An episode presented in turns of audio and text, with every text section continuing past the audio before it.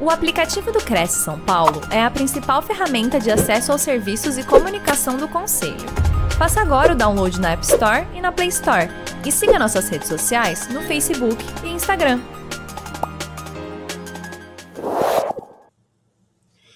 Boa tarde a todos. É, já começo de final de tarde, começo de noite. É, eu vou falar especialmente sobre esse tema que é muito caro para os corretores, muito importante, que é o recebimento da, da comissão de corretagem quando do, não, do seu não pagamento. É, tal matéria disciplinada no Código Civil e, e, e, tem jurisprudência farta sobre o assunto também, que a gente vai tratar um pouco.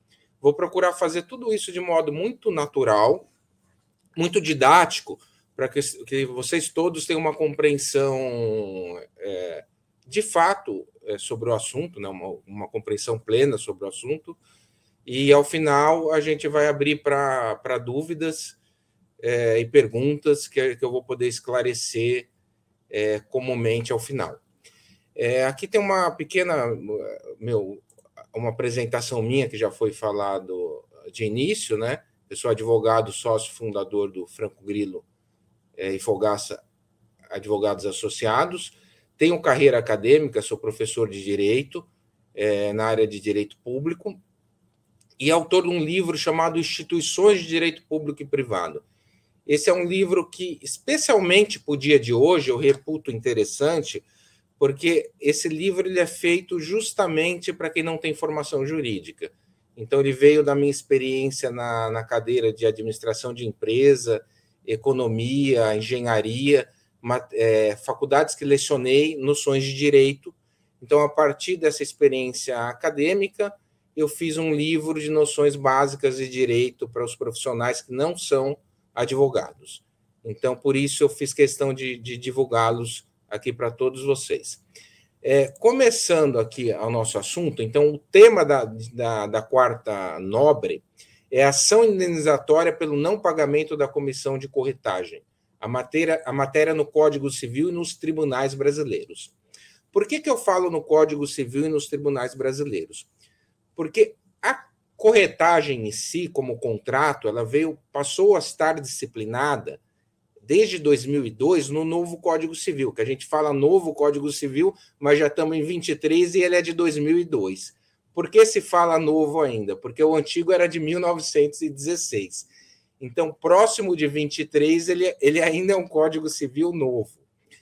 Antes do Código Civil de 2002, não existia disciplina da corretagem ou da intermediação né, de negócios imobiliários, não só negócios imobiliários, mas da corretagem em si, no Código Civil.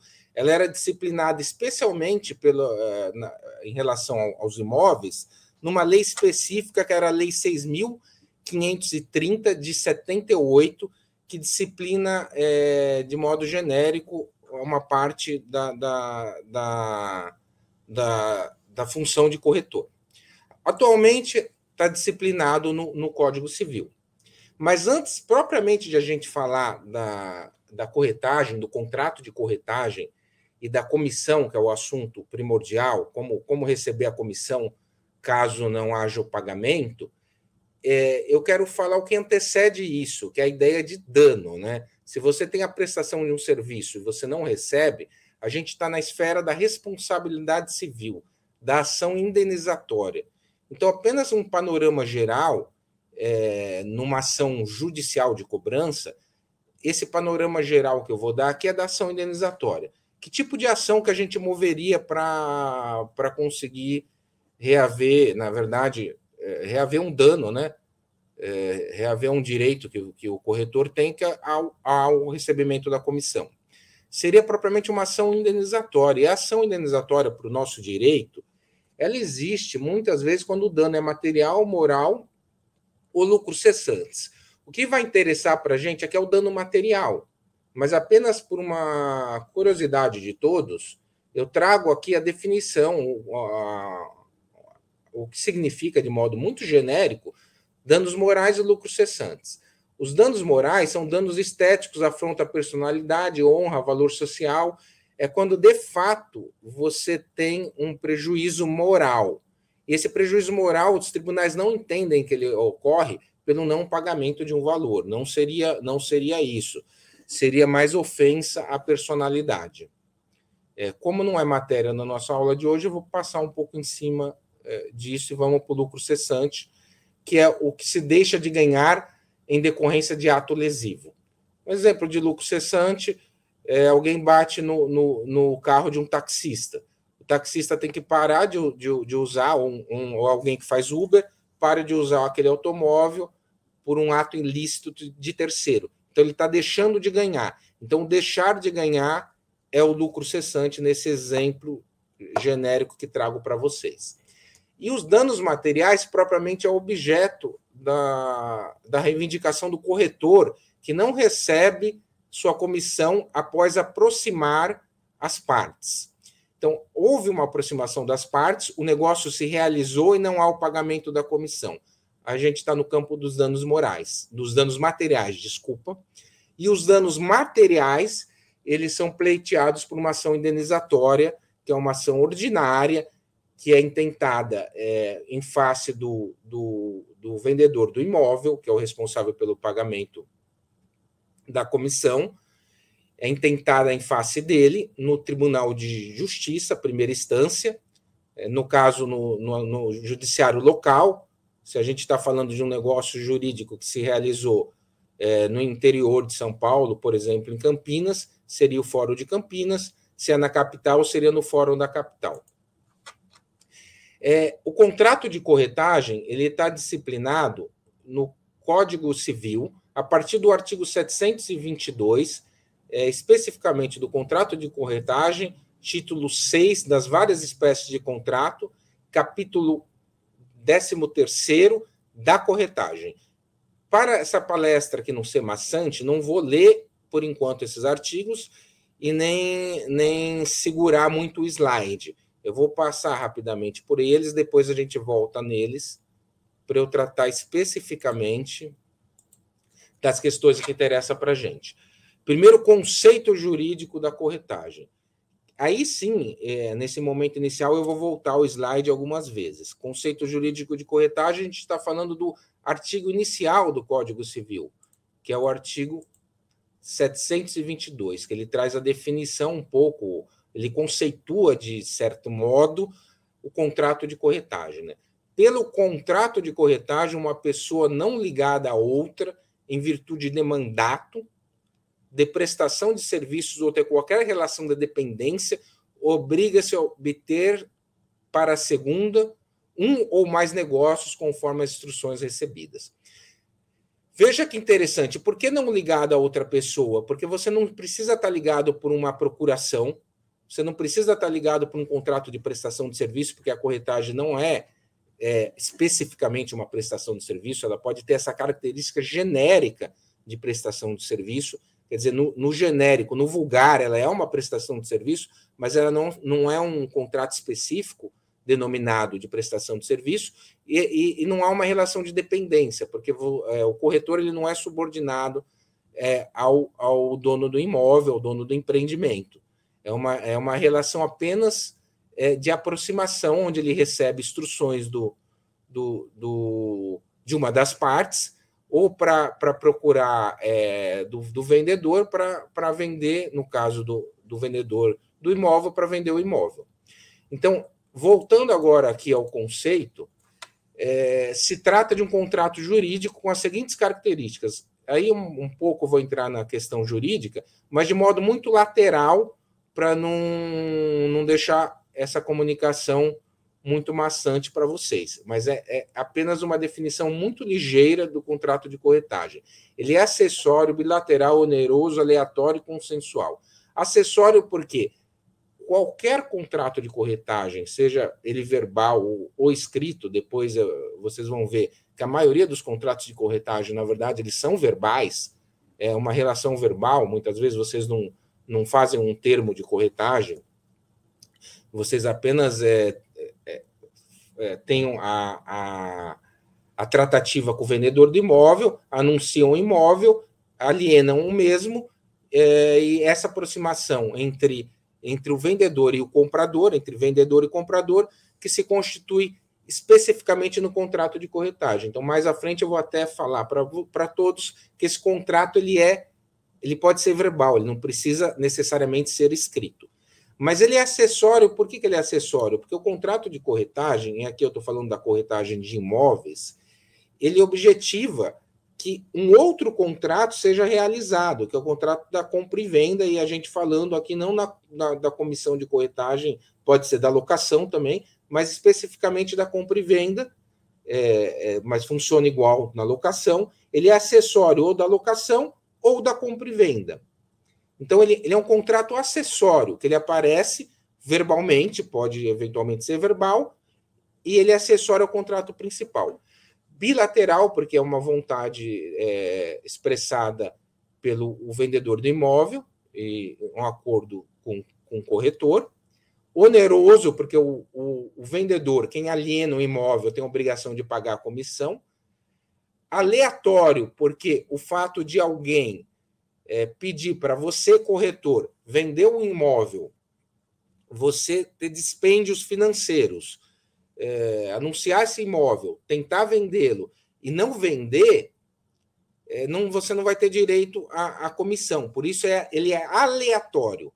É, pode, você pode ter o contrato verbal ou escrito e eventualmente não existir a onerosidade. Então, esse é o sentido de aleatório e consensual, porque é um consenso, que consensual é uma, é uma espécie da bilateralidade, ele é um consenso entre as partes. Dito isso, vamos às questões que são mais prementes nessa, nessa quarta nobre, que são as questões específicas sobre a remuneração do corretor e que é objeto é, da nossa palestra de hoje algumas questões que eu trago que são muito importantes e elas têm respaldo nos artigos do Código Civil que estão logo atrás desse slide e eventualmente vamos voltar a eles para mostrar para todos. Se não fixado em lei ou ajustado entre as partes, obede obedecerá à natureza do negócio e o costume do local. Ou seja, se esse contrato for verbal, se não tiver um ajuste da porcentagem, é, legal, e o Cresce traz uma porcentagem, é, 6%, 8%, depende do negócio. Se você não estipula a, a comissão, ela segue o, a natureza do negócio, o costume local. Então, esse é o principal. É, se o negócio imobiliário, por exemplo, urbano, a comissão mínima se fala em 6%, é mesmo que não haja uma tratativa com o vendedor do quanto será pago de comissão, ele não pode, esse vendedor, eventualmente, quando o negócio se realiza lá na frente, ele falar: Ó, eu vou te pagar 3% de comissão porque a gente não chegou a tratar do negócio, a gente não chegou a tratar do comissionamento, que seria 6%. Na omissão da tratativa, é, se entende, é possível defender perante os tribunais, seria uma defesa jurídica perante os tribunais, que deve seguir pelo espírito do artigo 724 do Código Civil, deve seguir a natureza do negócio e o costume local. A natureza do um comissionamento urbano é, se fala em 6%, salvo engano. De um comissionamento rural, é, salvo engano, 8%. Então, aí a gente tem que observar as normativas do Cresce, que não é objeto da minha palestra de hoje, mas isso é o advogado que for entrar com a ação indenizatória, ele vai pesquisar essas normativas e vai cobrar a comissão de acordo com a natureza do negócio e o costume local. Então não pode o vendedor de imóvel numa numa demanda futura ou numa contenda, numa, numa briga jurídica futura, falar que só vai pagar 3%, porque não foi tratada a porcentagem da comissão, nem verbalmente, nem, pelo, nem por contrato. Se não foi tratada, obedece o parâmetro da natureza do negócio do costume lo, le, local. Então, provavelmente 6%, 8%, a depender do negócio jurídico que está sendo realizado. Segundo aspecto que deflui também, que vem do Código Civil, deflui do Código Civil, o arrependimento das partes não retira o direito do corretor cobrar sua comissão. Isso é muito importante porque isso é uma das características do contrato de corretagem. De ser, de ser um contrato de resultado. Eu vou falar isso mais, mais à frente. E qual que é o resultado? O resultado é a assinatura ou da escritura pública ou do contrato de compromisso de compra e venda, é a realização do negócio jurídico. Uma vez realizado o negócio jurídico, a comissão de, de corretagem é devida. Uma vez realizado o negócio jurídico, a comissão é devida. O que, que eu quero dizer com isso? Eu quero dizer que se há um arrependimento ou do comprador ou do vendedor depois de ter assinado o instrumento particular ou a escritura pública, aí é mais difícil, você tem que desfazer o negócio, mas vamos pensar, você teria que anular a escritura, vamos pensar numa, numa relação já contratual, um contrato de compromisso de compra e venda. Se após a assinatura do negócio jurídico contratual de compra e venda, o comprador, comprador ou vendedor resolve eh, desfazê-lo porque se arrepende do negócio, incidirão as multas contratuais, que são de costume constar nos contratos, ou seja, é, comprador não quer mais comprar, ele vai ter que pagar uma multa percentual ao, ao vendedor do imóvel por desfazer o negócio por arrependimento e a comissão será devida. Então, isso está disciplinado, isso que falo agora, está disciplinado no 725 do Código Civil. Então, o arrependimento não tira o direito do corretor a cobrar a comissão devida. Estendendo essa temática, eu diria que não só o arrependimento, não só o arrependimento. Se o negócio jurídico é desfeito por uma briga judicial entre vendedor e comprador, há uma discussão judicial porque não concordam com algumas cláusulas, não concordam com, com forma de pagamento, depois eles, eles na verdade, inventam qualquer história para desfazer um negócio e vão brigar judicialmente. Se o erro, o motivo, o ensejo do desfazimento do negócio, seja pelo comprador ou pelo vendedor, não se tratou de uma má informação dada pelo corretor, não se tratou por um erro é, de aproximação, um erro do corretor, uma informação passada pelo corretor errônea, se a culpa não é do corretor de imóveis por essa briga judicial, é devida à comissão de corretagem. Então, se há uma briga judicial entre comprador e vendedor pelo desfazimento do negócio e o corretor não é culpado disso, eh, não a culpa não lhe é imputada pelo, pelo juiz, a comissão é devida. Então, aqui eu estou estendendo um pouco essa explicação do 725. Outra questão importante sobre recebimento, remuneração do corretor, que vem do nosso Código Civil de 2022 e 2002, nosso Código Civil de 2002. Negócio iniciado e concluído diretamente entre as partes não gera direito à comissão, salvo, salvo o contrato de exclusividade. Então, aqui a gente está no conhecido contrato de exclusividade por todos os corretores, que é aquele contrato que, por um prazo determinado, é dado exclusividade para você trabalhar neste imóvel. Se você tem a exclusividade no, eh, de seis meses para trabalhar no imóvel, o imóvel for vendido por outro corretor, você tem direito à comissão você tem direito à comissão pelo contrato de exclusividade, mesmo sem ter participado da aproximação entre o vendedor do imóvel, entre o dono do imóvel, entre o proprietário do imóvel e o comprador. Você não participou dessa aproximação, mas existe um contrato de exclusividade, a comissão é devida. Isso está expresso no 726 do, do Código do Código Civil.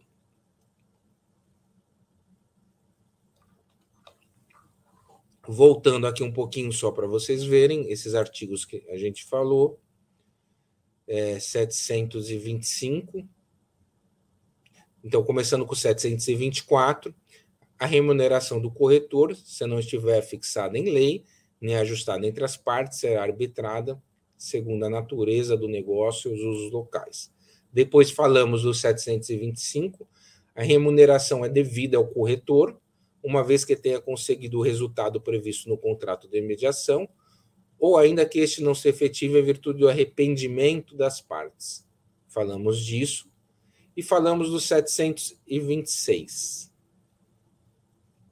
Iniciado o, o negócio diretamente entre as partes, nenhuma remuneração será devida ao corretor, mas se por escrito for ajustada a corretagem com exclusividade, que é o que a gente acabou de falar, terá o corretor direito à remuneração integral ainda que realizado o negócio sem a sua mediação, salvo ser comprovada a sua inércia ou ociosidade. Inércia e ociosidade aqui não significa você assinar um contrato de exclusividade, não participar da aproximação entre vendedor e comprador e perder o direito à comissão, porque você não participou. O fato de você não participar não te tira o direito à comissão. Porque o não participar não significa inércia e ociosidade. A inércia e ociosidade seria você ter um contrato de exclusividade que você não fez nada, você não fez nenhum anúncio, você não colocou placa, você não procurou de nenhuma forma vender, alienar esse imóvel. Aí o seu direito à comissão ele pode ser discutido na via judicial. Não há certeza que você vai ganhar, porque o, o vendedor do imóvel, tendo um bom advogado, ele pode alegar a inércia do corretor e a ociosidade. Por isso a gente diz, mesmo num contrato de exclusividade, há necessidade de você trabalhar o imóvel, né? Você não pode só assinar um contrato e ficar de braços cruzados. Então, essa é a interpretação do 726. Voltando lá à, à parte que a gente está falando especificamente da remuneração do corretor. Então, a gente já falou do 724, 725 e 726 do nosso Código Civil. Qual um outro ponto que eu trouxe importante para vocês em relação à remuneração do corretor? O efetivo trabalho do corretor gerará o direito à comissão de corretagem.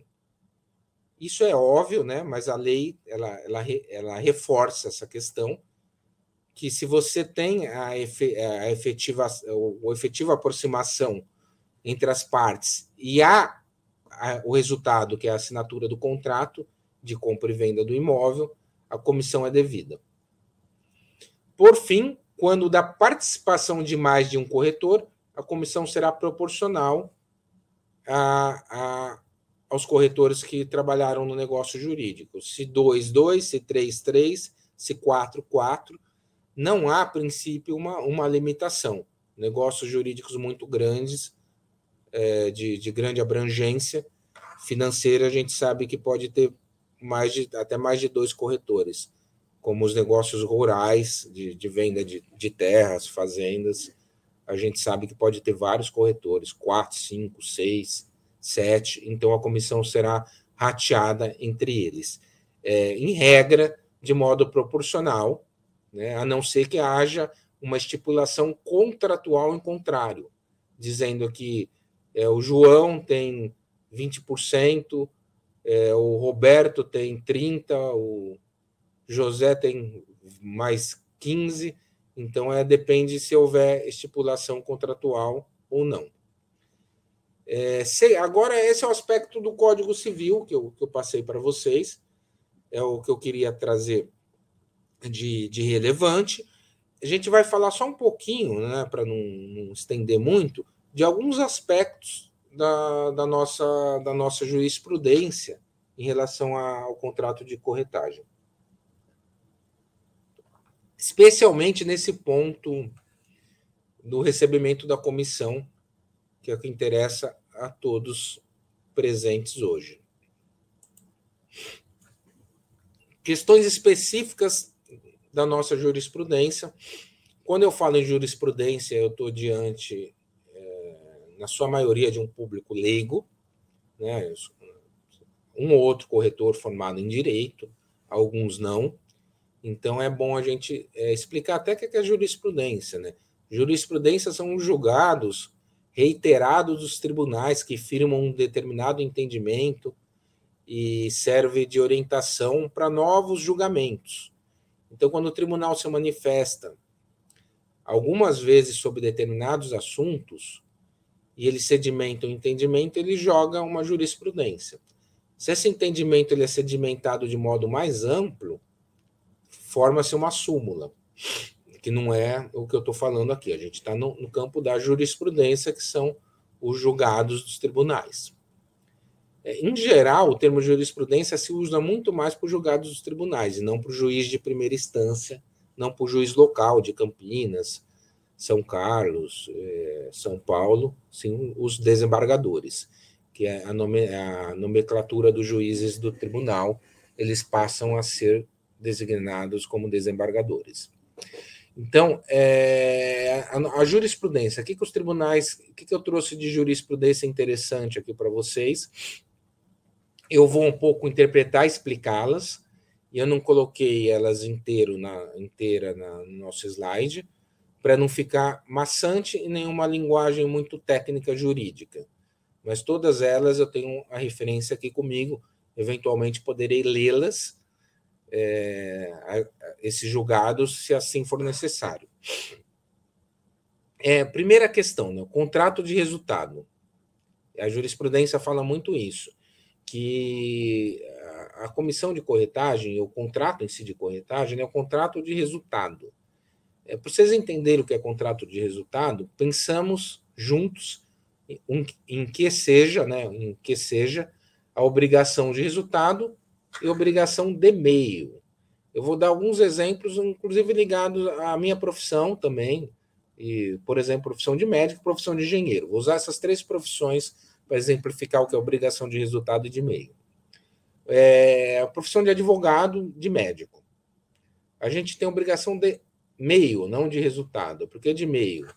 Porque a gente entra com uma determinada ação, uma ação indenizatória por danos morais.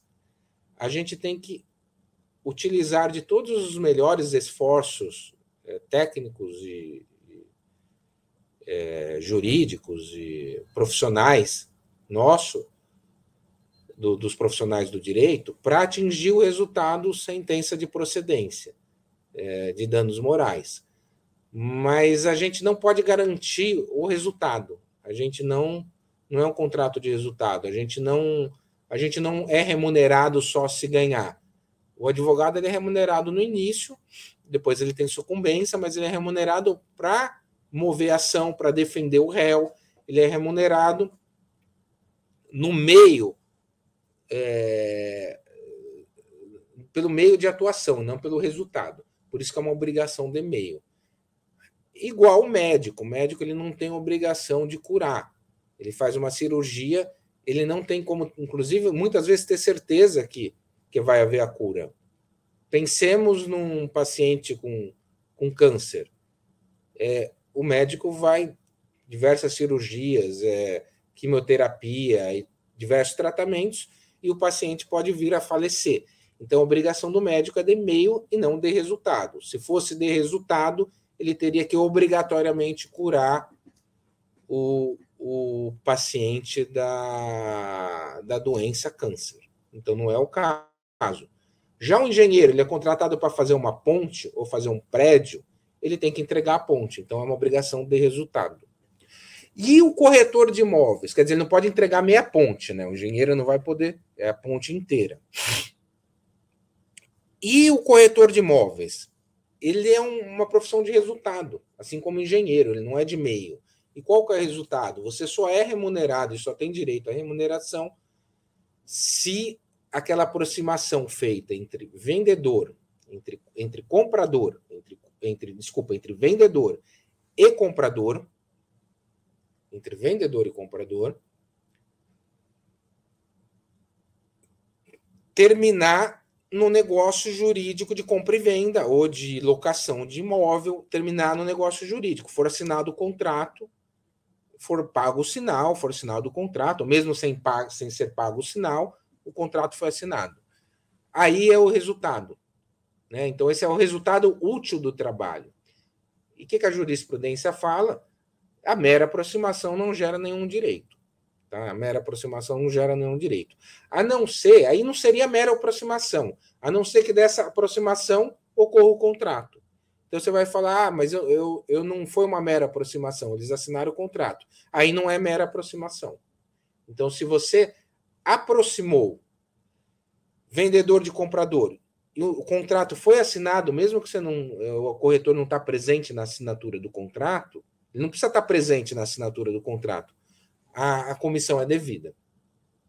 Inclusive, por ser um contrato acessório, o corretor de imóveis ele não tem obrigação de assessorar o vendedor e o comprador, nem obrigação e nem mesmo profissionalmente o direito, né? Que, que quem, quem deve fazer isso é um advogado.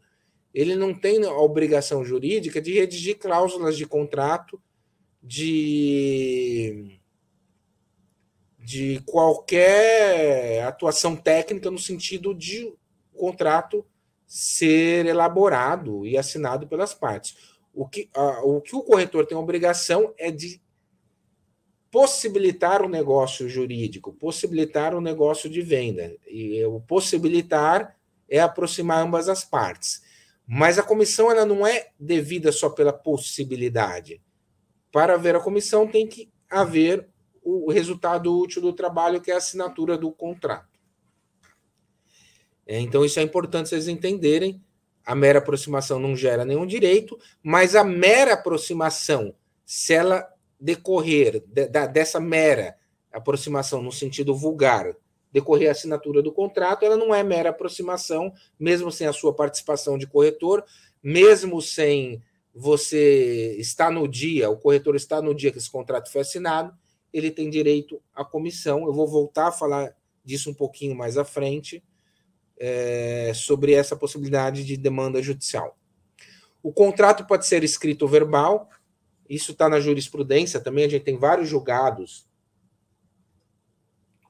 dos tribunais que falam que o contrato de corretagem ele pode ser um contrato verbal, ou seja, é, João conversou com o corretor X, para esse corretor X é, vender o prédio dele aqui no centro de São Paulo, e corretor X apresenta um comprador, esse negócio vem a se realizar, isso é um contrato verbal. Então é válido completamente. Tão válido é que a jurisprudência fala no, no, no, no conteúdo seguinte, que tem aí no slide, a jurisprudência fala que pode existir prova exclusivamente testemunhal para comprovar a intermediação da venda de imóvel.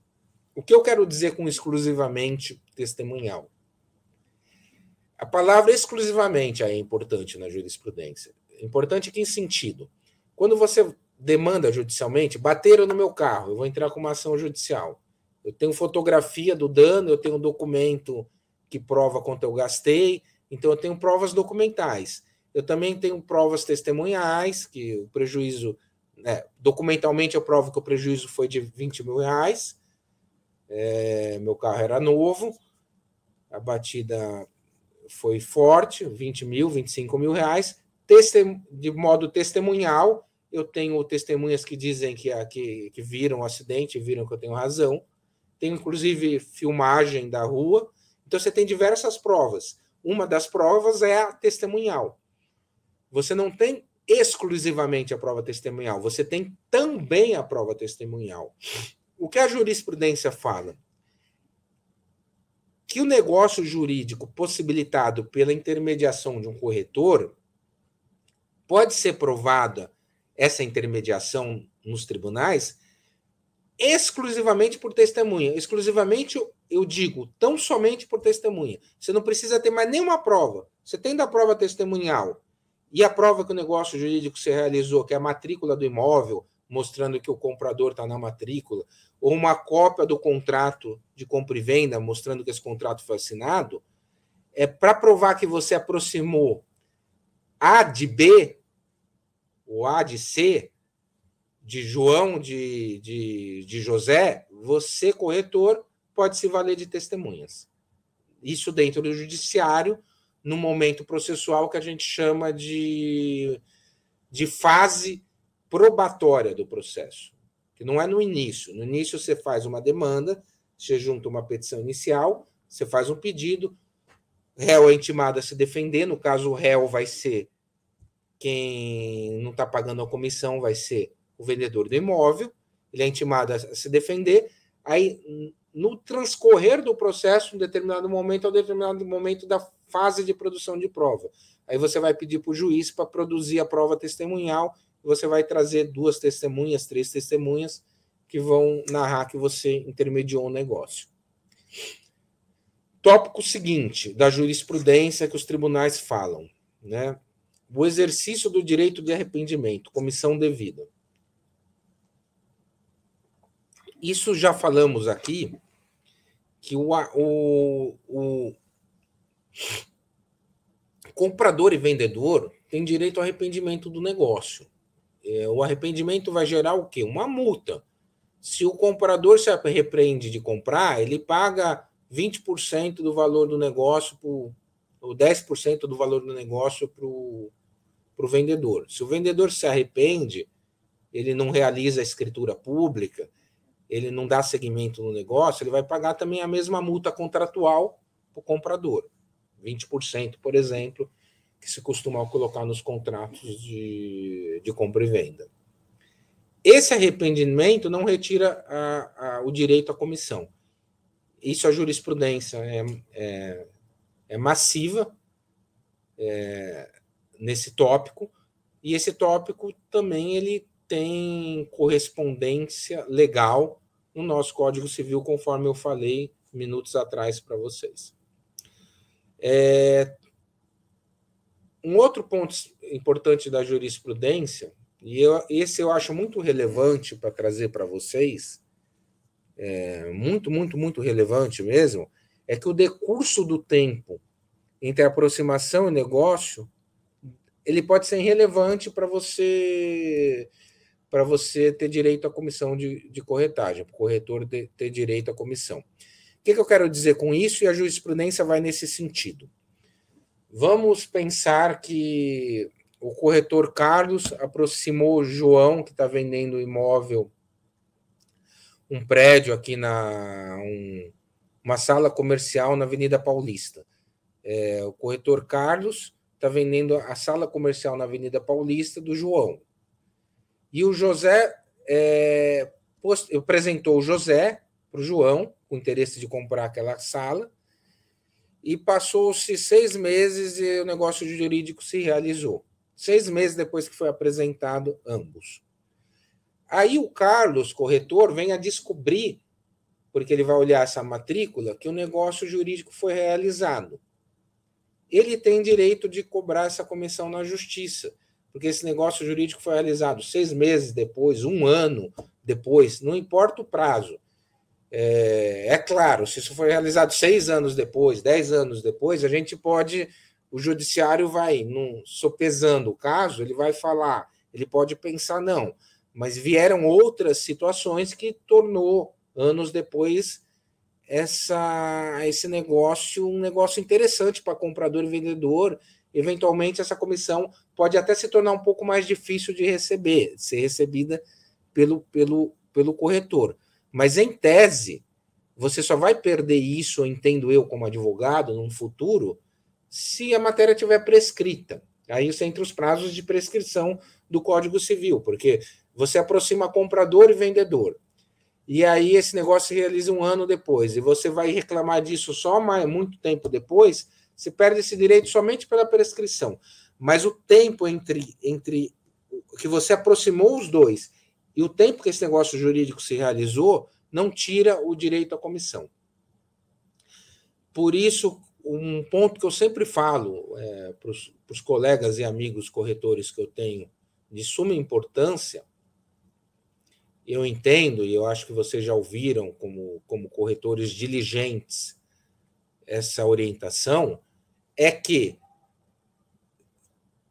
tenha sempre uma, uma prova dessa aproximação, seja a mensagem de WhatsApp, seja troca de e-mail, é, seja um termo de visita, um termo de visita do imóvel, um, uma, um modo muito interessante de você evitar que o negócio se realize entre comprador e vendedor e você perca a comissão é você tem um imóvel para mostrar em determinado sítio, em determinada localidade, leve um termo de visitação e peça para a pessoa só assinar que esteve no imóvel na data tal é, e visitou o imóvel. Esse termo de visitação, de certa forma, mostra que você trabalhou naquele imóvel e lhe dá direito a pleitear no judiciário o recebimento da comissão. Então, esse é um ponto importante. Agora eu vou, eu vou finalizar essa comunicação para vocês com, com um outro ponto que a jurisprudência tra traz também, que a jurisprudência é sensível é, e, e, se preocupa, né, os julgados se preocupam, que é com essa dívida de valor, como que funciona a correção quando você for cobrar, correção monetária e juros de mora. Até vou pegar o Código Civil nosso para falar disso. Espera aí. Mora.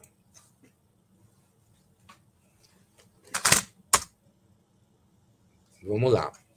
É a dívida de valor correção monetária. A, a, a comissão de corretagem ela não paga pelo, pelo vendedor, não paga pelo vendedor e aí um ano depois, dois, você vai acionar o judiciário para receber essa comissão, essa dívida de valor, ela o que, que se entende? Que se é uma dívida de valor, quando que foi devida a comissão? Suponhamos que o negócio jurídico se realizou em 2021. E aí você é, ações indenizatórias, prescrição pelo artigo pelo Código Civil, artigo, é, salvo engano, 205 do Código Civil, é, um dos parágrafos lá do 205 vai falar três anos ações indenizatórias. É, esse negócio jurídico se realizou em, no ano de 2001. Você vai entrar com uma ação agora em, no mês. Dois anos depois você vai entrar com essa ação, 24 meses, vamos pensar assim. É, comissão devida 30 mil reais. Comissão devida pelo negócio jurídico, 50 mil reais. Vamos supor que esse negócio jurídico geraria uma comissão de 50 mil reais. É, hoje você vai cobrar 50 mil e aplica a correção monetária do dia que você entrar com a ação para frente, ou você entra com a ação hoje e a correção monetária desse dinheiro é, retroage a data do negócio jurídico. Qual a resposta correta? A comissão ela retroage a data da venda e compra. Da, ela retroage a data do negócio jurídico. Ou seja, ela retroage a correção monetária a 24 meses para trás. Ou seja, se o negócio jurídico se realizou em 2021 e a comissão era 50 mil, essa ação vai ser cobrada, essa ação indenizatória, vai ser 50 mil com correção monetária desde aquela data. E juros de mora eu, eu entendo devido, porque o inadimplemento ocorreu naquele momento, juros de mora também, porque o ato ilícito ocorreu naquele momento, eu entendo que o juros de mora também é daquela data. Claro, vão ter juízes que vão entender que o juros de mora é da sentença, é, mas eu entendo que a mora ela se constitui é, no momento que há o ato ilícito de não pagar a comissão, porque é ilícito porque é um ato ilegal, a comissão é devida, o vendedor deveria pagá-la. Então eu entendo que a comissão é daquele momento. A gente, se a gente pegar o Código Civil, o princípio que que esteira essa interpretação nossa é do 394, considera-se imóvel o devedor que não efetuar o pagamento e o credor que não quiser recebê-lo, né? Responde é o 394 do Código Civil o 395 responde o devedor pelo prejuízo a que a sua mora der causa, mais juros, atualização dos valores monetários, segundo o índice oficial. E a gente pode falar que o devedor está em mora, porque ele tinha obrigação legal de pagar a, a comissão de corretagem e não pagou a mesma. Né? Então, é, a abordagem que eu queria dar era uma abordagem muito didática à, à matéria e considerando os principais tópicos e temas que o tribunal trata, né, considerando a, a sensibilidade do judiciário e a, com as exemplificações que eu trouxe é, nessa tarde para vocês. É, eu vou deixar já agora abrir para perguntas e questionamentos e a gente pode bater mais um papo aí, uns 10 minutos de, de conversa. E a palestra, só quero, só quero encerrar trazendo aqui minhas redes sociais, né? É, falando no meu livro, depois a gente vai disponibilizar o link, né? Quem tiver interesse na, na aquisição e me colocando a, a, à disposição também para tirar dúvidas, é, tanto aqui presencialmente ainda hoje, como eventualmente depois por, por mensagem, é, tanto no telefone do, do, do no, no, celular, no e-mail. Estou à disposição para sanar qualquer dúvida é, de vocês. Espero ter contribuído aí com, a, com essa matéria tão premente, importante e requisitada é, pelos corretores de imóveis. Haja vista que cada vez mais, não só em São Paulo, né, mas a nível de Brasil, é, infelizmente falta a ética a muitas pessoas que não, não cumprem com pagamento de comissão de corretagem, e eu sei que isso é um, um tema que a tendência é só piorar mesmo. É, é, ainda mais com essa febre de, de, de, nos negócios imobiliários e, e a má fé né, que, que, que, impera um pouco na nossa sociedade. Então é isso e eu estou à disposição para qualquer dúvida. Fantástico, doutor. Olha quantas informações importantes e relevantes. Você que nos acompanha aqui ao vivo ou pegou esse vídeo no nosso acervo, quer entrar em contato, com o doutor, dirimir dúvidas, falar com o doutor Marcelo, falar a respeito do livro dele, enfim, colocar a sua situação, pode entrar em contato com ele no 11 3129 3756 ou no 11 97 188 5305. Doutor, este número de celular, ele tem WhatsApp? Tem WhatsApp.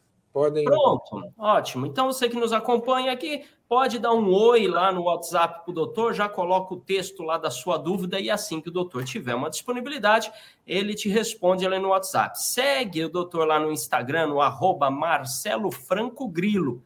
Lembrando que Grilo termina com dois L's, hein? Arroba Marcelo Franco Grilo, ou também no arroba Franco Grilo com dois L's Fogaça. Tá? O e-mail direto do doutor é o marcelo arroba fgef.adv.br. Olha só, não é .com.br, é de advogado. Então é marcelo arroba fgef.adv.br. Dá uma olhadinha no site dele, Franco Grilo e Fogaça, sem o cedilha, e grilo com dois L's.com. Não tem o ponto .br, é internacional.com.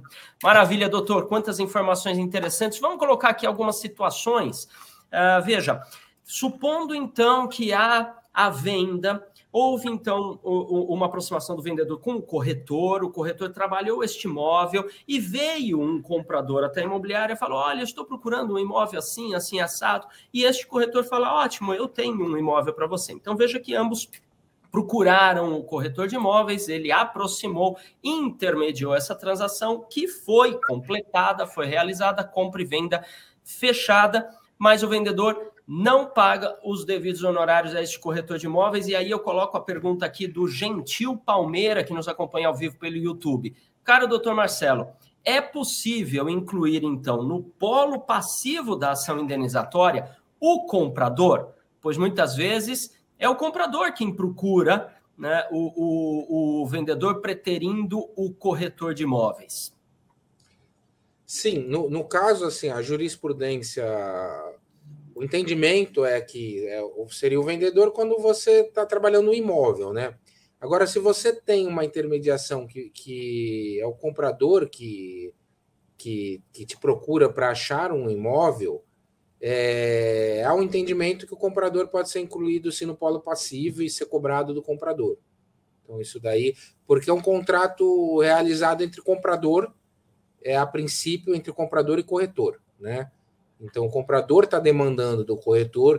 Inclusive, é muito comum o comprador ele pode pedir para achar diversos imóveis, ou, ou o investidor, pensar na situação do investidor imobiliário.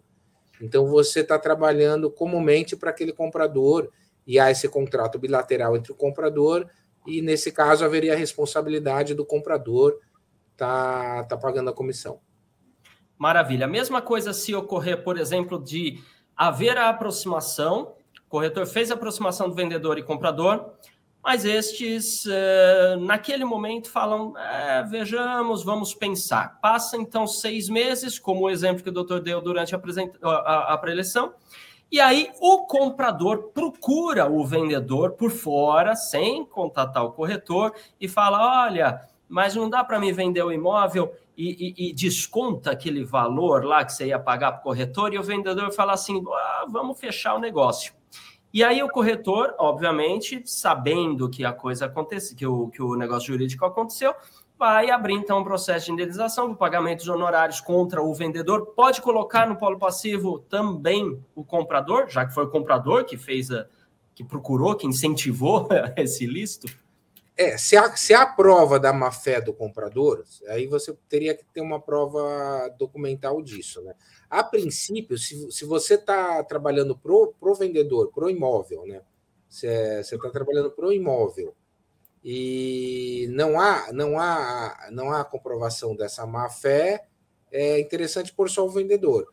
Mas se você tiver documentalmente, tiver como comprovar essa má-fé, é, é sim mas a gente tem que pensar o seguinte: na, na verdade, na hora de acionar, de entrar com uma ação, é, é, é bom ver, na verdade, se, se, ambos são responsáveis pelo pagamento, o mais interessante é ver quem você acha que tem condições de pagar mesmo, que você vai ganhar aquela ação e vai receber de imediato.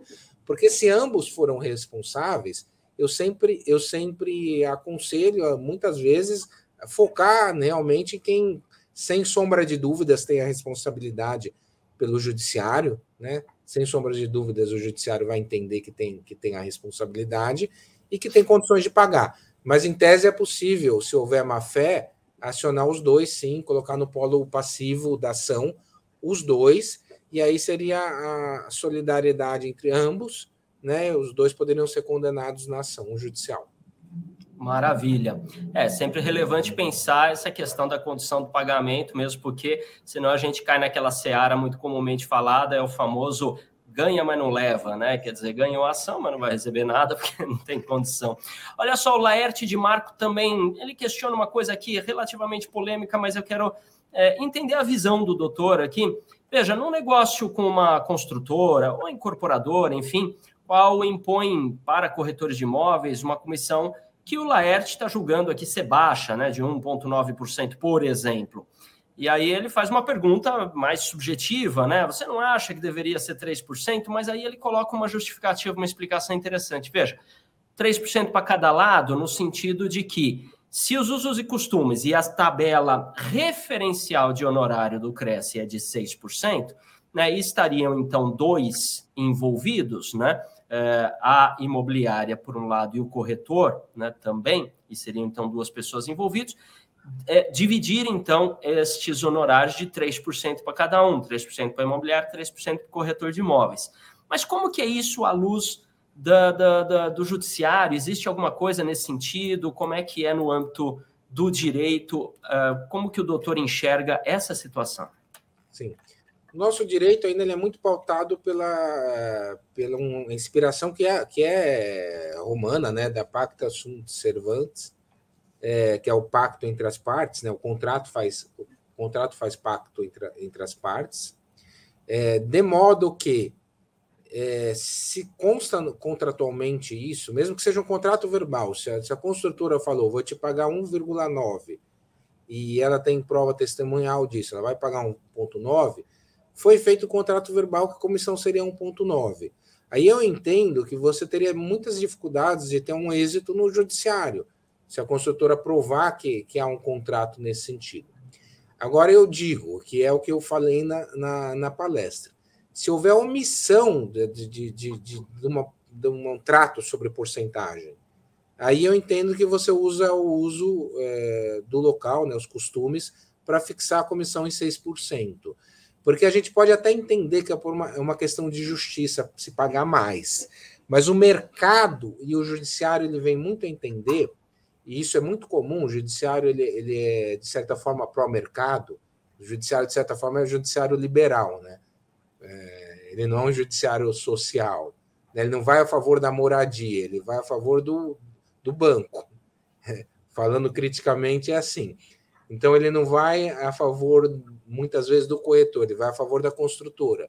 Então, como o judiciário é pró-mercado, mesmo existindo uma sensação de injustiça, se há o contrato de 1,9, é, você entrar com uma demanda jurídica, eu acho que é uma aventura jurídica, não vale a pena, você não vai ganhar. Agora, é claro, se por algum motivo essa construtora ela em algum momento falou que ia te pagar mais, depois ela fala, ah, vou baixar. Se você prova que ela está agindo de certa forma de má fé com, contigo, com, com o corretor, te usando, é, te prometeu uma coisa inicialmente, depois te paga outra, aí você pode, inclusive com prova testemunhal, demandar demandar uma, uma comissão maior. Entendi.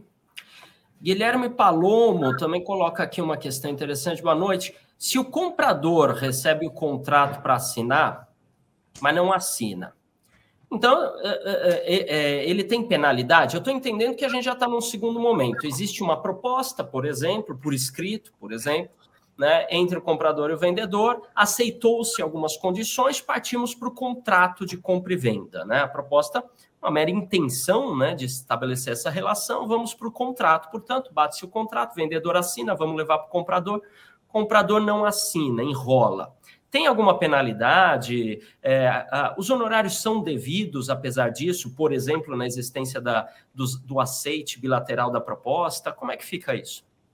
essa, essa questão da proposta é interessante, né? Porque é como tem que pensar se a proposta constitui um contrato, é, num, um pré-contrato, alguma, alguma questão do, parecida, né? Mas é em regra, como o judiciário trata como, como é um contrato de corretagem como um contrato de resultado, e o resultado não é a proposta, o resultado é a, é a assinatura do contrato de, de compra e venda, ou compromisso de compra e venda. Então, a proposta em si, ela não gera, a gente pode estar no campo aí do pré-contrato, né? E a proposta em si, ela não gera o direito à comissão de, de, de corretagem. O comprador ele não é obrigado a, a assinar um contrato, aí não fa, a gente não está nem no campo ainda do direito ao arrependimento, porque se não, se não há assinatura do contrato, não há arrependimento.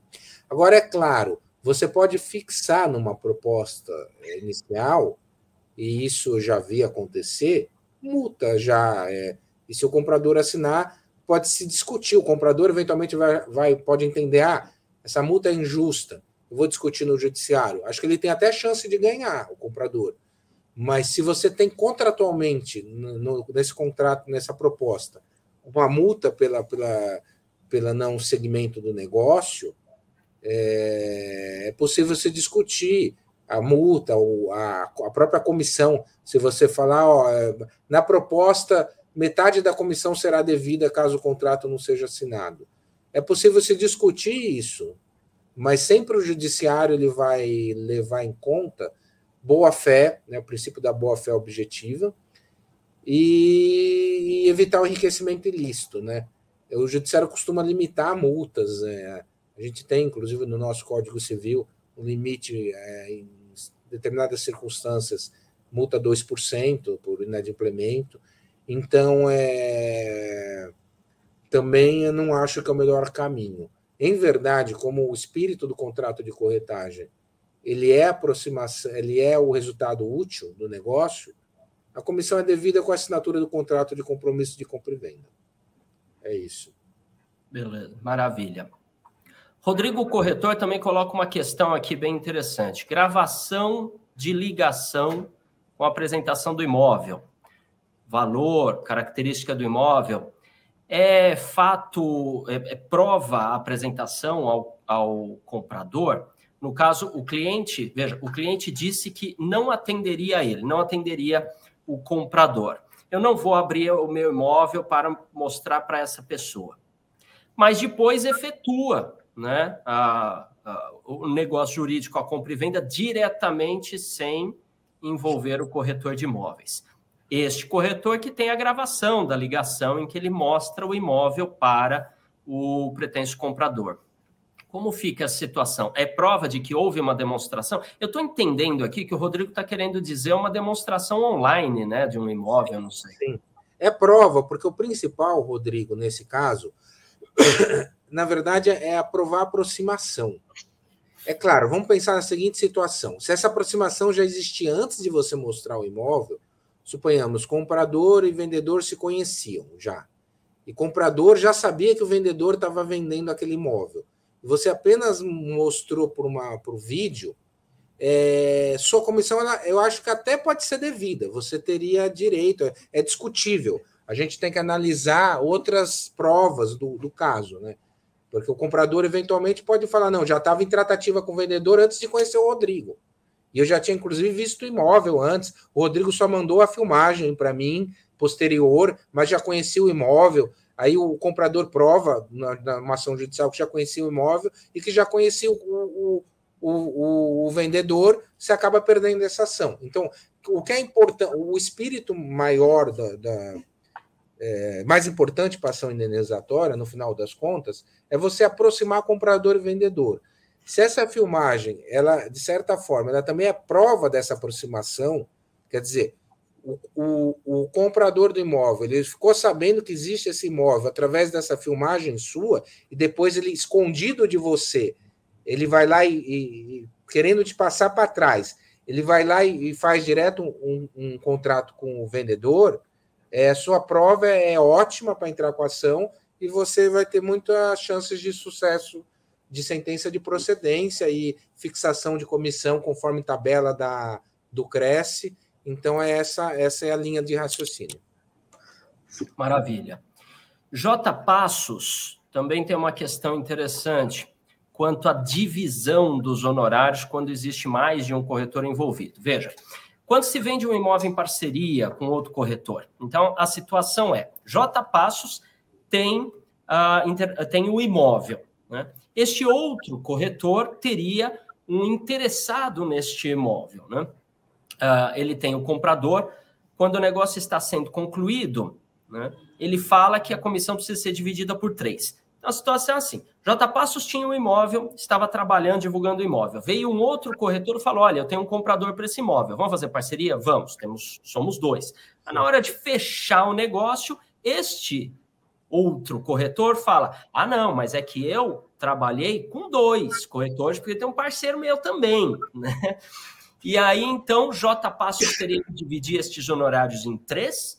Ou J. Passos dividiria, dividiria seus honorários em dois e este segundo corretor, que tem o parceiro, divide a sua parcela de honorários com o outro? E como fica isso à luz do direito? Né? E aí, como é que essa matemática fecha? É, isso é, a princípio parece um, é complicado, mas não é. Isso é mais simples que a gente imagina. Isso dá para a gente matar muitas coisas no direito. Eu já tinha um professor, eu, eu sou muitos anos professor já, né? Mas todo professor ele costuma usar, tem inspiração em usar como exemplo outros professores, né? Eu tive Sim. um professor em determinado momento da minha, da minha carreira que ele dizia: direito é bom senso, né? Muitas vezes é bom senso. Então, muitas vezes você entender como as coisas funcionam no direito, é, quase sempre é, o direito ele vai refletir uma visão de bom senso. Então, às vezes um leigo ele pode achar as respostas sem é, é na, na, sua mente, né, sem consultar um advogado. E eu estou aqui mais para confirmar uma ideia que vocês já tinham de bom senso sobre isso. É, qual seria o bom senso sobre isso, né? O que, que se entende? O judiciário vai entender isso. O que, que é o correto? Efetivamente, tem, comissão, tem direito à comissão os corretores que participaram do negócio em todas as suas fases, não aquele corretor que estava escondido e é parceiro de um dos corretores e não participou da aproximação, não participou de ligações, não participou de mostrar o imóvel, não participou de conversas, não, não fez nenhum esforço direto para conseguir que o negócio se realizasse. Então, esse corretor, ele não importa. Se, se, se, o, se a parte do comprador tem, tem dois corretores e a parte do vendedor tem um só, é, não importa quantos corretores estejam por trás do, do corretor do comprador. Essa comissão né, tem que ser dividida em duas partes de modo igual. Tá? De modo igual. Ela só vai ser dividida em mais partes, em três, em quatro, se há um, um, um conluio, uma união, uma junção dos corretores para a realização do negócio jurídico. Eu via muito isso em negócios rurais, de venda de fazenda, de, de muitos, muitos milhões, que se uniam vários corretores, né, várias pessoas interessadas que aquele negócio se realizasse, e existia a participação de todas as pessoas. Nesse caso, com a participação, com a participação de todas as pessoas nas diversas fases do, do, da, da, intermediação, da, da intermediação imobiliária, a comissão é dividida por três, quatro partes, mas do contrário, não. Sempre vai ser a parte do corretor do, do imóvel e a parte do corretor do comprador. Maravilha. Eu vou fazer mais uma pergunta, apesar ah, do nosso avanço aqui no horário, mas é que as perguntas eh, acabam ajudando né, a esclarecer aqui, as pessoas estão ávidas aqui por informações. Sandra Duarte, para a gente finalizar a última questão aqui. Sandra Duarte, ela coloca, e quando o corretor apresenta uh, e mostra o imóvel mais de uma vez. Então, estou trabalhando o imóvel, vem um pretenso comprador, eu mostro para ele, ele tem dúvida, traz a esposa, eu mostro para os dois, eles têm dúvida, né? querem ver de novo, mostro de novo o imóvel, e aí, quando eu vejo o cliente, este então, para quem eu mostrei o imóvel, compra esse mesmo imóvel, só que com outro corretor de imóveis, quiçá até outra imobiliária. Como é que fica isso? Ah, vamos colocar aqui uma situação. Ninguém tem contrato de exclusividade. Porque se tiver contrato de exclusividade, tá fácil de entender, né? Como é que fica. Mas sem contrato de exclusividade, como é que ficaria? Sem contrato de exclusividade, né? Quer dizer, uma pessoa, a pergunta, vamos ver se eu entendi.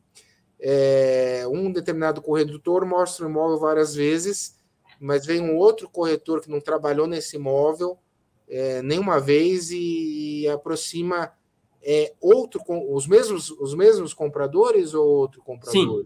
As mesmas o mesmo partes. imóvel e o mesmo comprador. As mesmas partes, tá? Isso. É, a, a, aproximação das mesmas partes. É, ne, nesse caso, nesse caso, se entende que a comissão, é, eu entendo claramente, evidentemente, que se houve aproximação inicial do, do primeiro corretor, a comissão é devida para o primeiro corretor independente de vir outro corretor, se as, se as partes são as mesmas e o imóvel é o mesmo, quer dizer, eu aproximei João de José para a compra do imóvel X, depois vem um corretor e faz a mesma coisa, é, é, a comissão é devida ao primeiro corretor que trabalhou nessa aproximação.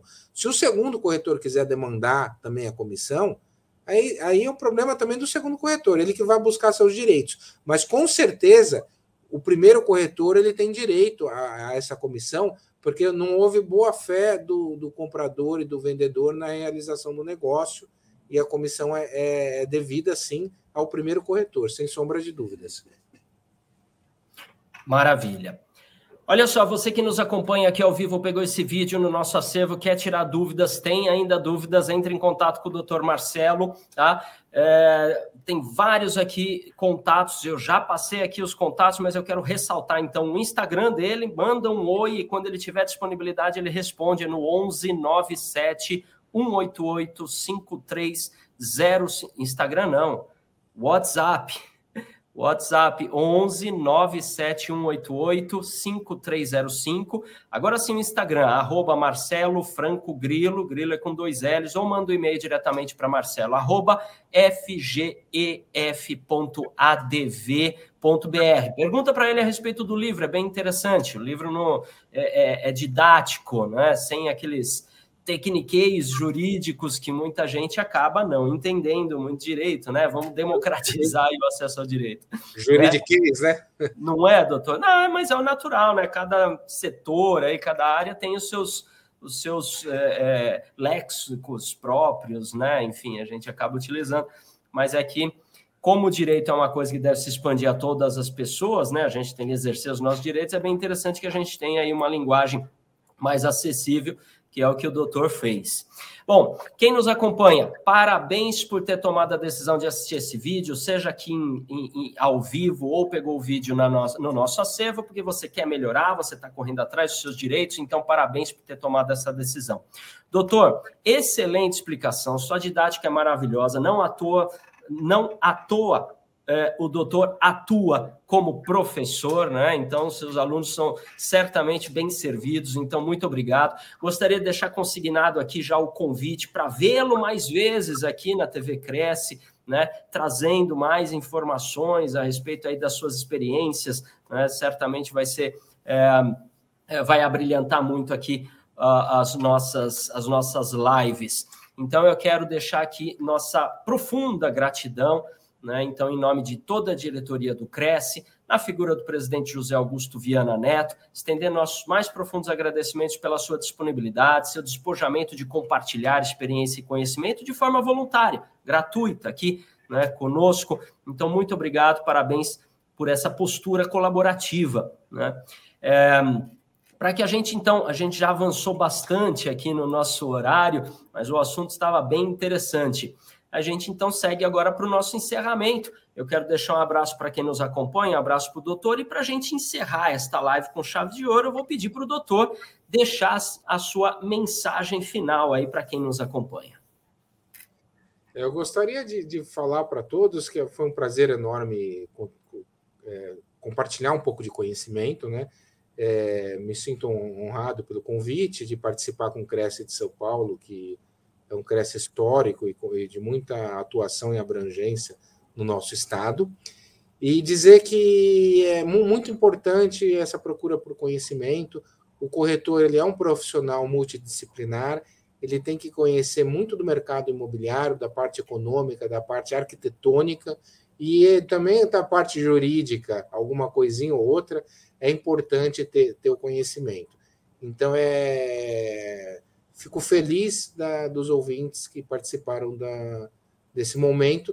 E o que eu posso dizer, estudem, que estudar sempre faz bem também. Né? Essa, essa mensagem, como professor, a gente sempre dá, né? Tá bom? É isso.